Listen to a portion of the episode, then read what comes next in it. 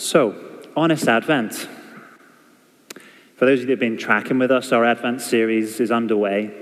And uh, we've been we're utilizing a book by Scott Erickson, Honest Advent. If you haven't got a copy of this, I would encourage you to get it. It's, it's really fantastic as he looks at Advent in perhaps a slightly different slant. He says this Is Christ's incarnation still happening in our midst? Perhaps for many of us, the celebration of Christmas has lost its wonder. Maybe it's become a bittersweet season of complicated family rituals or a predictable time of unquenchable consumerism, or simply a sacred story that feels far from any relevance in our current chaotic world. Honest Advent seeks to illuminate the astonishing, hope filled truth that God, who showed up in the hardest parts of our humanity, is still showing up today in those same places. When I was preparing for this this week, um, honest Advent, it's, it's hard to kind of get away from the honest part, isn't it? You're totally drawn to that. And I was curious, maybe by show of hands, if you feel comfortable doing this, who here in the past month has had a day, a week, or even the whole month where things have not gone to plan, where there's been disruption, there's been uneasiness, your capacities have been stretched, there's been tiredness, there's been sickness, perhaps there's been confusion. You felt a bit worried, perhaps you've even felt a bit lost at times. Anyone? Yeah, life, huh? And as I said, with a series like Honest Advent, it's really hard to escape that honest part, isn't it? Well, that's kind of been my week this week, if I'm honest. I won't bore you with the details, but suffice to say, it has impacted my preparation this morning. But I think it's been a God thing. God is the artisan when it comes to disruption. He's a God who disrupts our lives, isn't he? When we least expect it. And whenever you approach a topic or a piece of scripture to teach or preach it, you can spend, and I like to spend, time thinking about the language or the exposition or the cultural and social context to kind of really delve deep into that. Yet, I wasn't really afforded the time this week. But I think if I had, it would have changed this morning. And I think God wanted to do something different. So this morning, I want us to reflect on a particular aspect of this Advent series on love, and specifically, love as being seen and love as unease. This morning comes in the form of an invitation to us. I would like us to enter into a reflective space. Advent is all about waiting and listening and seeing God show up to reveal his kingdom of heaven in your life. This morning is an invitation to God, Emmanuel, that he would be with us, that he would shine his face upon us and reveal his love and truth to us. So it's good to set expectations, isn't it? This morning is going to be some reflections there's going to be a reading from Scott's book. I'm going to ask some questions, but I'm also going to give us some space to respond individually and then a little bit later in our discussion groups. There's even going to be some music, okay? So I invite you in. And if you feel comfortable to do this with me now, just center yourself on God. If you want to put your hands out, if you want to close your eyes, however you want to posture yourselves towards the Father, please do. I'm going to pray.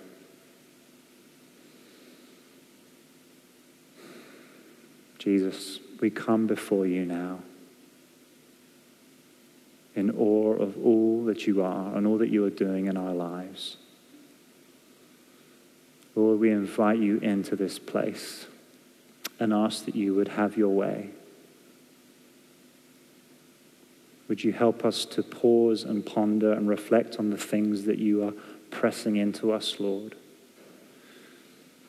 And where there is the urge to flee or move away from yourself, Lord, I ask that we would lean into you this morning and trust all that you're doing, that you're a God of love who desires good things in our lives, even in the uneasy, difficult spaces.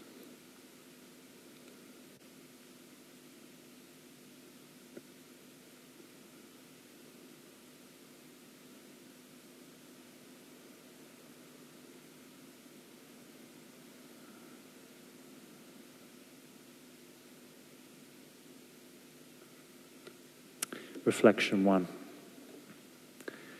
love as being seen. In John 15, it says, I loved you the way my Father has loved me. Make yourselves at home in my love. If you keep my commands, you'll remain intimately at home in my love. This is what I've done kept my Father's commands and made myself home in his love. Earlier this week, uh, was disrupted again uh, by my grandma, a call from her, which isn't unusual. And usually, my grandma's calls uh, involve a kind of rendition of her day, you know, every minute detail of what's been going on for her. Um, but it always, always, at some point, um, will center around a verse of scripture uh, or a quote. Um, usually, the author is a dead author, I might add, um, but she has something she wants to share. And this week it was that verse. Little did she know that I was going to be speaking on God's love this week. And so, obviously, I took note. And I was thinking about her. She's 87 years old. And the way that she spoke or said that verse, declared it, thought about it, the way that she held it, there was a real sense in her voice, in her being, that she really knew God's love in her life. And I say that because for me, in a sense, my journey is kind of in the middle of life, isn't it? Yeah? For a lot of us, we're at different stages of our journey. And for her, her perspective is quite different because, in some ways, she's drawn towards the end of her life. But I think that perspective, it carries some weight, doesn't it? From someone who has seen a lot in their lives, yet can still talk about and declare and know that God's love is true. In that verse, it talks about commands or the law being summed up through the lens of love. If you know other parts of Scripture, when Jesus was meeting with a Pharisee, he talked about God's love being summed up in this way, or God's law, sorry, being summed up in this way love the Lord your God with all your heart, mind, strength, and love your neighbor as yourself. We can make our home in God's love, as that passage says, because He literally made His home with us. Behold, the virgin shall conceive and bear a son, and they shall call his name Emmanuel, which means God with us. When we hear scriptures like the one from John or others, such as, For God so loved the world, when we hear about God's love being expressed, often we identify ourselves not as an individual, but in the mix of all those people, the world, as a group experiencing God's love. And this is true. But when it comes to experiencing and knowing God's love for ourselves individually, it's something that can be much harder to receive. It won't be any surprise to you because I, I, mentioned him in my last preach. William Paul Young, the author of The Shack, he, he played around with this idea and he, he wrote something quite, I think, quite um, pivotal in the way that he tried to express this idea of God's love for us individually. And he said this, and he wrote it in the form of, I am especially fond of you. God is especially fond of you. If you said that to yourself, I wonder how you feel about that. Those words. When we think about nice words, they can often fall short in the face of actions. What we say and what we do are at odds with each other sometimes in life. But God really means those words to the point of death. Jesus giving up his life that we might know and have his love in our lives. When are you your most authentic self? You might say it's when I'm in my own home or around certain people. Scott Erickson says this in his book.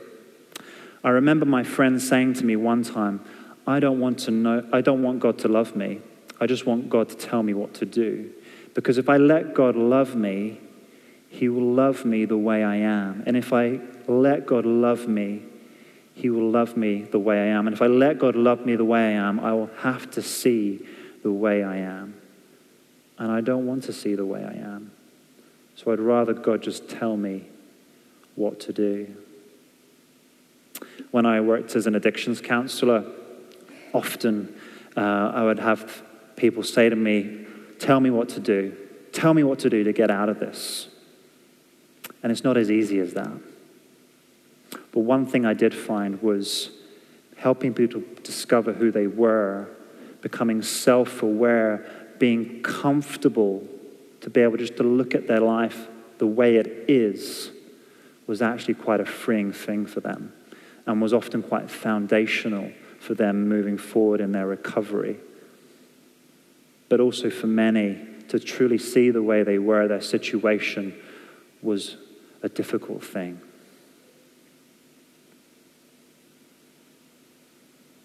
Have you experienced the risk of being seen?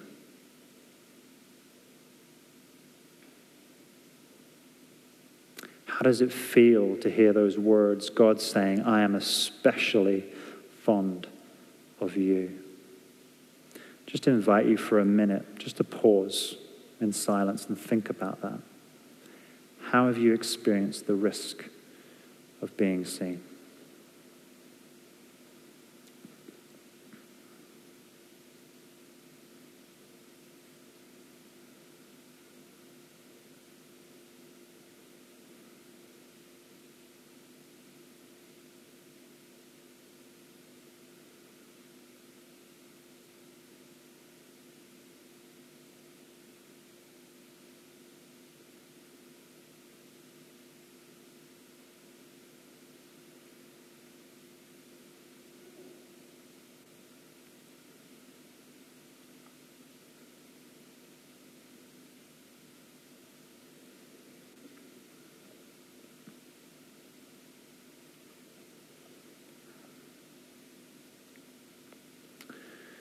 Love as unease. There was a moment when the presence of God was felt as unease of morning sickness. Don't be surprised if your current unease is the exact same avenue of presence. Nothing can ruin the euphoria of discovering you're pregnant faster than the need to vomit. My wife describes it like a hangover without having enjoyed the party, or the queasy stomach without the screaming adrenaline from the loop de loop roller coaster ride. It's a discomfort that women know is leading them to a new life. And it's bearable because of that deep hope of joy. It's not written in the gospel text, but it's plausible to suggest there was a period in Mary's journey when she too went through the same uneasy trimester. I can imagine that moment when it hit the spiritual high of angelic announcement and welcoming her, welcoming her into the uneasy, queasy feeling of actually having to go through the physical details of this divine calling. That's the rub of all divine proclamations, isn't it? The announcement that you are going to grow. The process of growth is always uneasy because growth never comes through ease. It comes through the stretching and expanding of one's own capacity to push on ahead. And often the change that needs to happen in order for you to grow may leave you dry heaving on the sidelines, like when you run until you feel like throwing up as you prepare for the day of the marathon, or the anxiety, nausea of packing up your worldly possessions and moving into a part of the world that is unknown to you, or the gagging nerves of trying to date again, or the vomitous risk of starting a new career. The difficulty in letting God grow you is the trust that is asked of you when you quite, aren't quite clear what the outcome looks like. When you intentionally do more sit ups or eat less meat lover pizza, you may have an image in your mind of what it might look like to feel more comfortable for swimsuit season. But when you say to the giver of life, I want my life to be meaningful, I want to serve you with my life, may it be so according to what you desire, you have no idea what secret cosmic strategies may have put in place to answer that request. You may very well find yourself in an uneasy situation, just like everyone else in the Bible. Look at the chorus of human beings in this Christmas story, and you'll see the same song being sung by all of them to trust in the goodness of God in uneasy situations, just as we are invited to sing. The only difference is that we see their whole story played out in the pages of Scripture, whereas we're right in the middle of our stories being sung and have no idea if this is a catchy tune or a musical disaster. Because of this, when we find ourselves in an uneasy place in life, our question to God is, Why are you doing this to me? Partly this is to check to see if God has perhaps gotten distracted or maybe he's dealing with more pressing concerns around the globe. And partly it's to express the disappointing conclusion that our request that God do what it, des- what it desires in our lives has not brought about the journey of ease we had hoped for.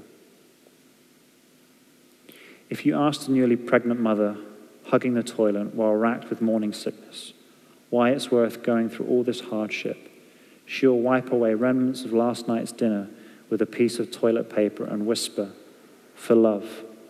It's worth it because I love this child.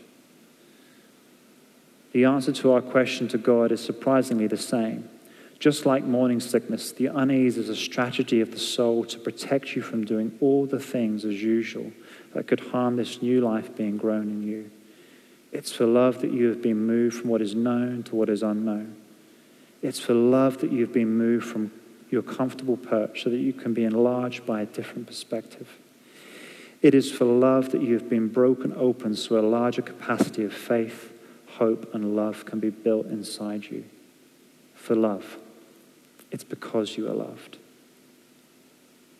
It may be that the divine presence you've been looking for is to be found in your present unease.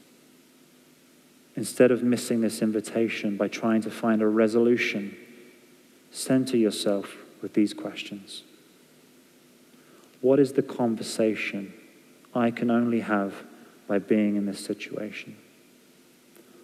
What parts of my life have I been able to uncover only by finding myself here? And what unexpected place might God want to meet me in during this uneasy time I'm experiencing? It's in asking these questions that we offer perspective of divine growth to our uneasy situation and begin to pull back the curtain a little on the secret strategy to grow us into the person we ask God to make us be. What unex- unexpected place might God want to meet you in during this uneasy time you're experiencing? Just give you a moment to think about that.